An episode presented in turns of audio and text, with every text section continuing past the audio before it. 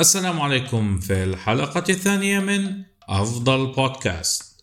تحدثنا في الحلقة الأولى عن أهم حقب تطور الفكر البشري وبدأنا بفترة بزوغ الحضارات واستفدنا منها أن أهم يعني العوامل للتطور هي وجود المال الذي قد حصل من خلال الثورة الزراعية في ذلك الوقت وثانيا عامل الاستقرار الذي سيؤدي إلى المراكمة.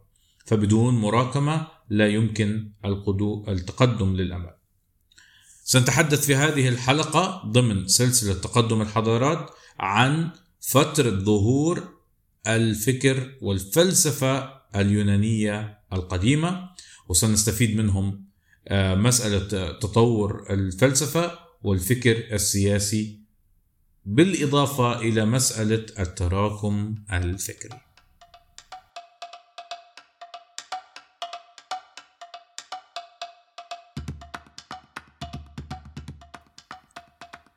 نبدأ الحديث بأنه نقول أنه الحضارة اليونانية بشكل عام ظهرت متأخرة عن حضارات العالم القديم. بمعنى أنها يعني ظهرت حوالي سنة 1750 قبل الميلاد وكانت الإمبراطورية المكيانية. لكنها تحطمت حوالي سنة 1000 قبل الميلاد على يد أهل البحر. طبعا ضمن ما يسمى بانهيار العصر البرونزي المتأخر. بعد ذلك عمت الفوضى بشكل كبير في اليونان وانهارت المدن واحتل البلاد سكانها مجيون اللي هم أهل البحر. بعضهم يعني حتى كان ما زال يعتمد على الصيد والرعي ويعني ما كانش عندهم يعني زراعة واستقرار. ومعهم اختفت اللغة آه، اليونان الأولى ودخلوا العصر المظلم.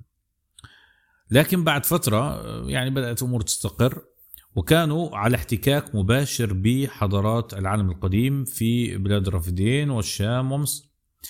مع هذا الاحتكاك بدأوا يعني يروا أنه والله في حركة يعني يعني أدبية مهمة في العراق وعندهم حركة حتى دستورية وقانونية لأنه نحن بنعرف شريعة حمورابي فشافوا أنها دولة يحكمها القانون.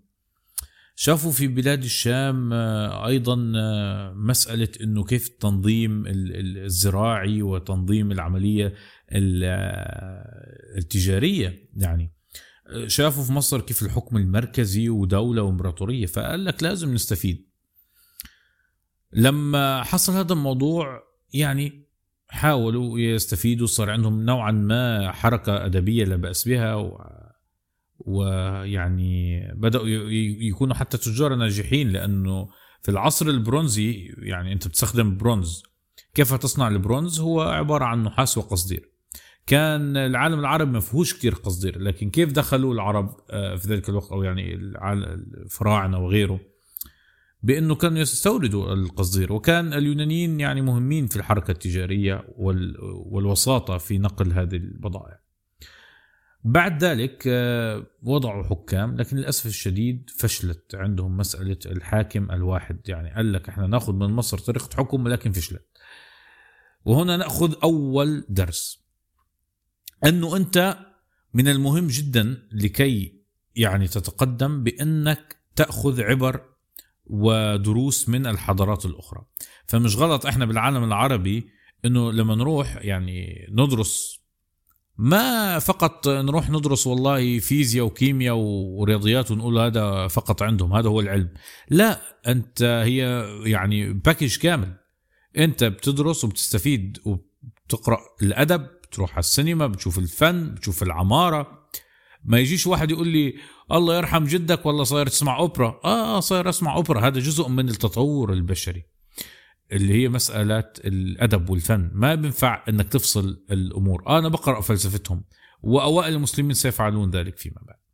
فهذا الشيء مهم. لكن إحنا شفنا أخذوا الأمور هذه نجحوا في جانب وفشلوا في جانب اليونانيين. اذا الموضوع الثاني إنه لما تأخذ أنت تستجلب شيء من حضارة خارجية يجب عليك أن لا تاخذه بحذافيره. يجب أنك تاخذه وتطبقه بما يلائم وضعك وثقافتك. ليش فشلت مسألة الحكام المركزيين في اليونان وكلهم أصبحوا طواغيت وديكتاتوريين؟ لأنه اليونان كانت عندها ما يسمى بالسيتي ستيت لما انهارت الحضارة الميكانية خرجوا من عصر الإمبراطورية ولن يظهر بعد ذلك على الإطلاق على فكرة في اليونان. ودخلوا مسألة السيتي ستيت اللي هي يعني دول المدينة.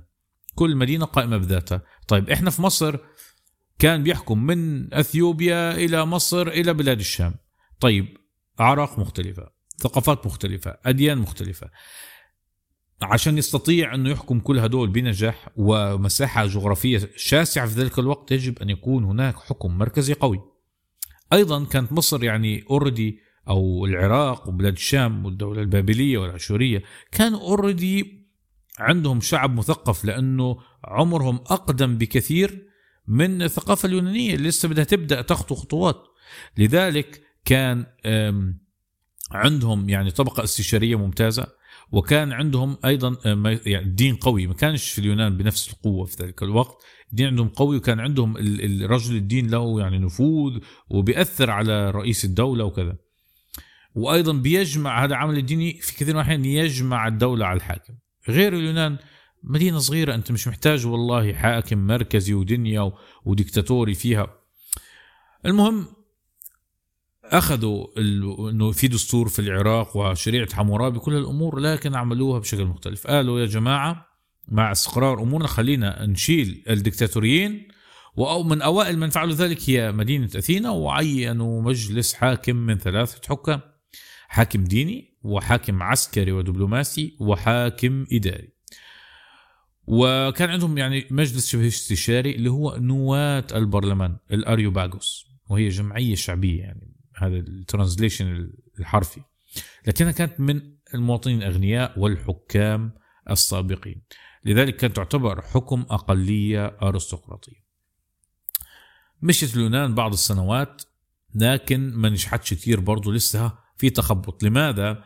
لأنه في صراع بين الطبقة الأرستقراطية والشعب اللي هو معظمه فقير وكذا مزارعين أو حتى مش مزارعين يعني لا يملك المزارع أرضه بيشتغل عند غيره. وصل في النهاية سولون الحكيم وهو تاجر غني عينه الأريوباغوس اللي هو البرلمان لقيادة الدولة لأنه قالوا له شوف لنا حل الدولة بتنهار يا أخ سولون. قال لهم الأخ سولون طيب آه، إحنا محتاجين إنه الحكم والسلطة شوي تتوزع ما تكونش كلها في يد الطبقة الأرستقراطية وخصوصا الإقطاعية اللي هم أصحاب الأراضي. ف في عصره هيعمل المحكمة إنه كل واحد ممكن ياخذ حقه عن طريق المحكمة. في عصره سي... سيتم عمل أيضا مجلس المدينة من أربع طبقات اجتماعية غير البرلمان الأول اللي هو الإكليسيا. هذا يعتبر غير الاريوباغوس اللي هو البرلمان. يعني هذا ها يضع فيه يعني طبقة استشاريه أضعف من من البرلمان ولكن بيستطيع انه ينتخب لي ناس من طبقات اجتماعية دنيا شوي. وقسم المجتمع إلى أربع طبقات اجتماعية. وضع قوانين يعني تساعد الفقراء في إلغاء ديونهم وإنه وطبعا منحهم أصلا إنه يكون الدين إنه يتم تنفيذه في إنه يكون الضامن هو شخص. يعني هو زمان كان ممكن تأخذ دين لم تسده تصبح عبد. لا هان قال لهم ممنوع. فحاول يضع الأسس الأولى للديمقراطية. لكن لم تنجح الأمور أيضا. طيب ليش لماذا لم تنجح؟ لأنه الطبقة الأرستقراطية والمتنفذين خصوصا يعني العائلات الكبرى رفضت الموضوع وبدهاش تنفذ هذه الإصلاحات. اللي يعني هتعطي حريات أكبر و ونفوذ أكبر للطبقات الدنيا الاجتماعية.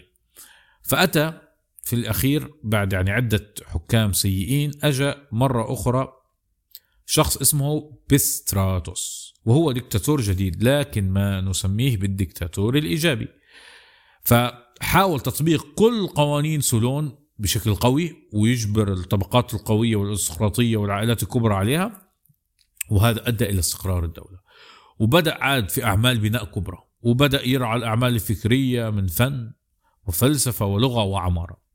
طيب لماذا فعل هذا الشيء؟ هو في فكره إنه إحنا عايزين عندنا صار مجلس مدينة وعندنا برلمان وعندنا وكذا. طيب يا جماعة الخير الناس اللي هتكون هدول البرلمان وغيره أو حتى اللي بدها تصوت إذا ما عنده وعي كيف بده يصوت صح؟ كيف بده يكون عنده القدرة على العملية الانتخابية ويفهمها ويفهم يعني إيش سياسة ويفهم أنه هذا الشخص شو هو برنامجه السياسي. لذلك العبرة الجديدة التي نأخذها اليوم هو أنه يمكن إحنا في العالم العربي غير مستعدين مئة بالمئة للمسألة الديمقراطية وشفنا فشلها في بعض الدول.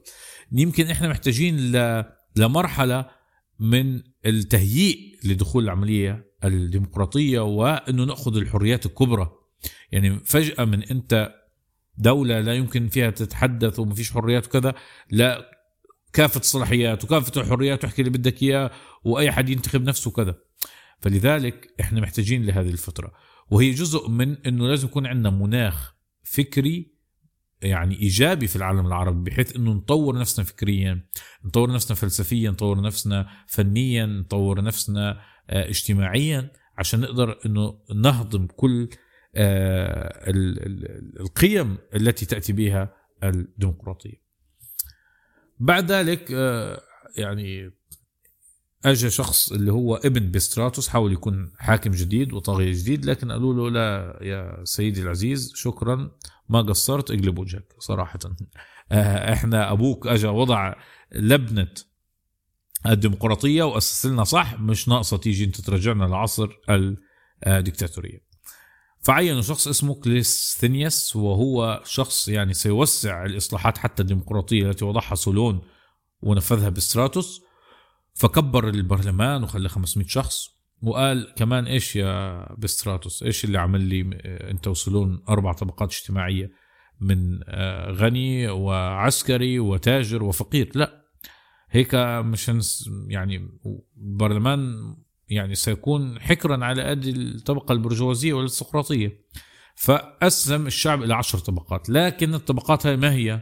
كل طبقة هي حي في المدينة يعني المسألة تعتمد على مكان سكن الشخص وليس المال أو السلطة. وذلك لضرب الطبقة الأرستقراطية وتجمع النفوذ والسلطة في طبقات معينة وفي عائلات معينة في كثير من الأحيان.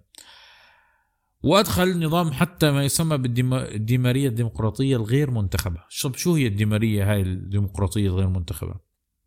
كان أنه حتى عشان يقول إنه ممكن الناس تتأثر والله في عملية الانتخاب أنا والله بدنا ننتخب. هننتخبوا الشخص اللي بيعرفوه مين الشخص اللي بيعرفوه مشهور تاجر آه، أديب فيلسوف.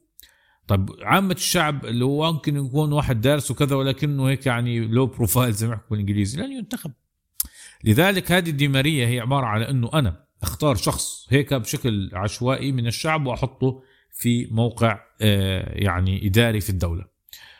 آه، أدخل أيضا نظام الاستراسيزم وهو إنه أي واحد يشكل خطر على الدولة أو المدينة أو الديمقراطية إذا صوت 6000 أثيني لطرده فيطرد لمدة 10 سنين. وبعد ذلك نشوف الموضوع.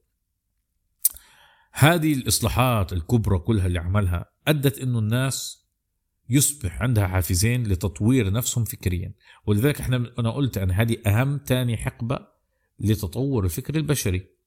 لأنه لما الإنسان عنده ديمقراطية وحرية هيصير عنده حافز أول لإنه آه، يبدع ويعني يشغل نفسه بالفكر وإنه يفكر لأنه بده ينتخب. طب أنا كيف هنتخب وأنا مش فاهم شو هو نظام الديمقراطية. طب شو هو يعني آه، الضرائب؟ كيف يحسبوها طب إحنا كيف نعمل تخطيط للمدينة؟ كل هذه الأمور لا يمكن أني أفهمها إلا لو قرأت واستزدت. فهذا كان الحافز الأول. الحافز الثاني إنه أنا عندي حرية كبرى. طب ما دام عندي حرية طب ما أحكي طب ما يعني أفكر. أيضا ما دام في حرية فكرية معناته رجل زي سقراط مميز فكريا كان يعطي دروس في وسط المدينة مين حابب يحضر؟ ما كانش في قيود. في حين الحضارات الأخرى زي في مصر الفرعونية لو واحد يعطي درس فكري مناهض أو يعني ما لا يتفق مع سياسة الدولة على طول اعتقال وإلى اللقاء. فإذا الجو الديمقراطي اللي أنتج حرية كان من أهم أسباب تطور الفكر البشري. إذا نحن محتاجين حرية بشكل كبير. هلا هل سنوصل لها من خلال الديمقراطية أو عن طرق يعني أخرى؟ جايز لكن إحنا نتكلم اليوم إنه اليونان وصلت عن طريق الديمقراطية وصلت الحريه من خلال الديمقراطية. سيظهر لنا يعني بسبب هذا الموضوع والجو المنفتح ناس مهمة جدا. هيظهر لنا هومر وأدبه الرائع زي الياذا والأوديسا. صدر لنا سقراط وافلاطون طبعا سقراط هو أبو الفلسفة في العالم كله وأبو الفلسفة الغربية بالتحديد. بل وأنا أنا شخص في شخصي أقول بل هو أبو الفلسفة الإسلامية. لأنه الفلاسفة الأوائل في الإسلام هم أصلا اللي يعني بالمناسبة معظم كتابات سقراط موجودة يعني آه، اندثرت مع انهيار الحضارة الرومانية.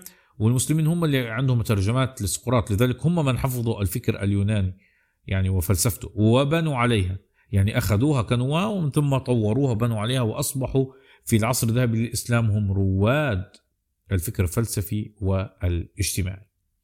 طيب هل والله يعني ال ال ال الديمقراطية هي التي أنتجت لنا في اليونان الفن والعمارة واللغة وكذا أم العكس والله أنت تحتاج إلى يعني جو فكري منفتح عشان تستوعب الديمقراطية ويجب يكون شعبك واعي.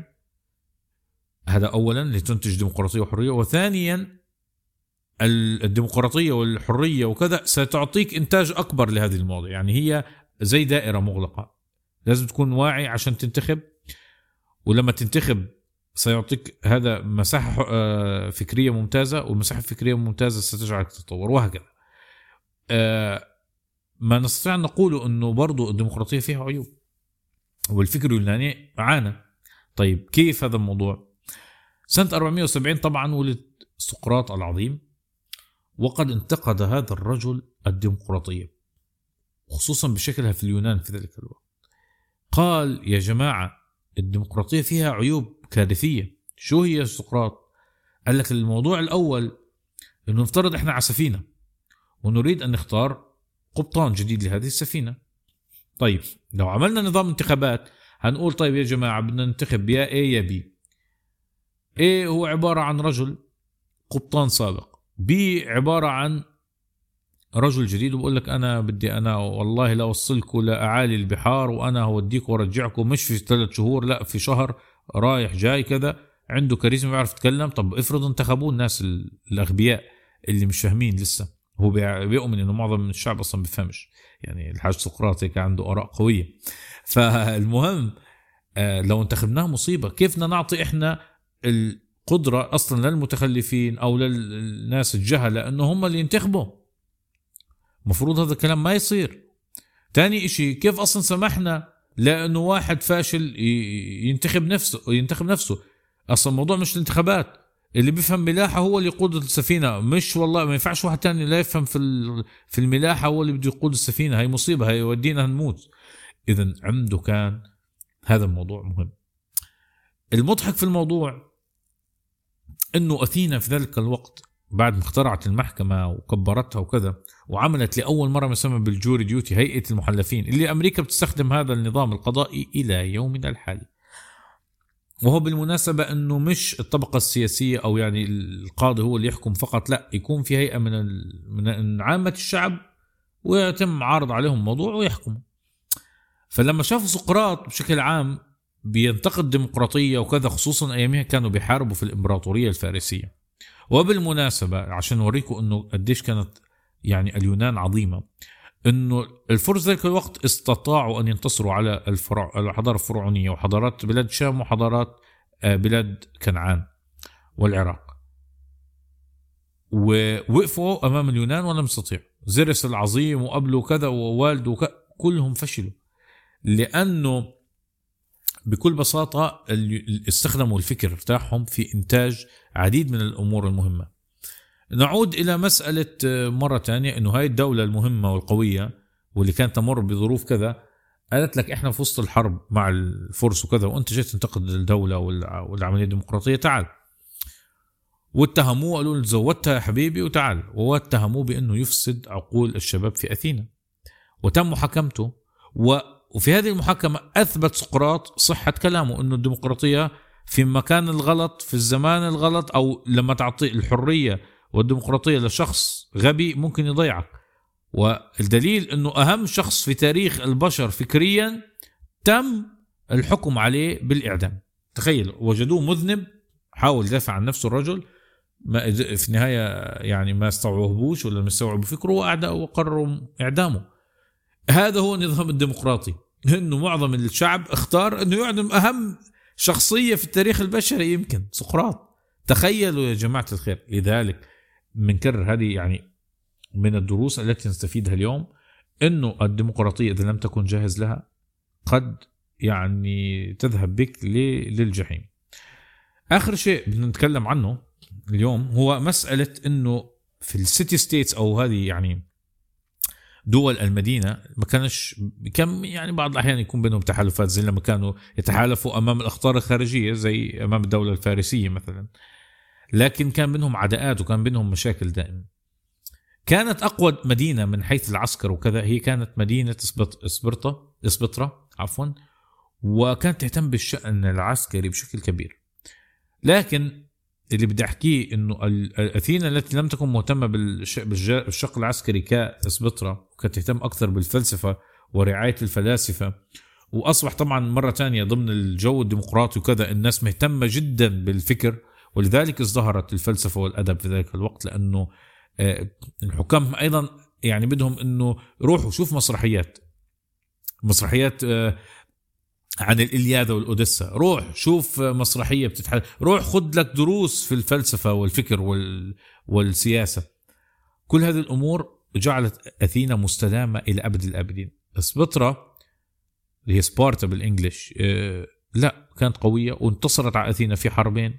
وكانت مهمة جدا في حربهم ضد العدو الفارسي في ذلك الوقت لكن لم تستدام وانتهت وفنيت ولم يبقى لها أثر. في حين أثينا إلى اليوم موجودة وقائمة وبقي أثرها هو من أهم الآثار في التاريخ. لذلك ما أريد أن أقوله في تطور الفكر البشري إحنا في العالم العربي بنسأل سؤال ليش إحنا مش متقدمين والغرب مش للأسف الشديد بعض الجماعات الفكرية في الوطن العربي ومنها بعض الجماعات اليمينية والإسلامية للأسف الشديد.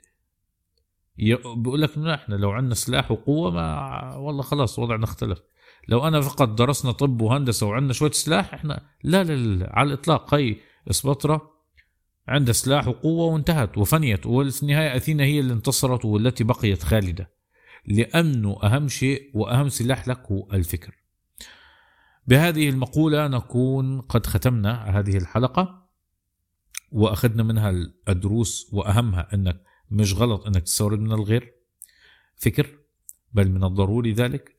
عليك عندما تستورد الفكر هذا أن لا تقوم بتطبيقه بشكل يعني غير ملائم لحضارتك لا طبقه بشكل ملائم لك. مثلا أنت في دولنا العربية في بعض الدول تحتاج للعلمانية. كيف؟ آه والله أنت بتشوف العراق ولبنان والله يعني طوائف وكل الرئيس لازم يكون سني ومش عارف مين رئيس البرلمان شيعي ورئيس الكذا كردي. لا لا لا.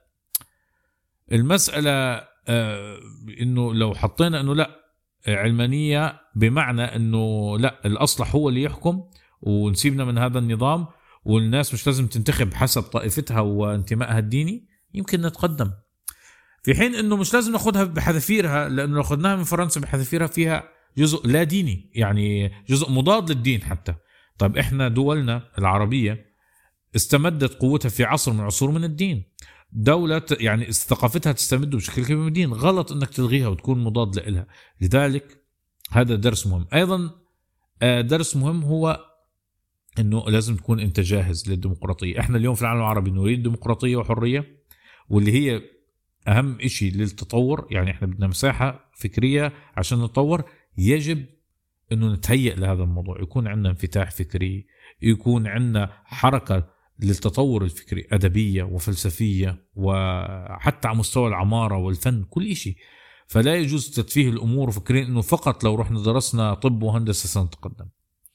بذلك أنهي حلقتي وأشكركم وانتظروني في الحلقة القادمة التي ستتحدث عن ظهور الحضارة الرومانية لنستفيد منها ونعرف كيف كانت أول دولة مدنية تقريبا في التاريخ ألقاكم أعزائي شكرا لكم على الاستماع.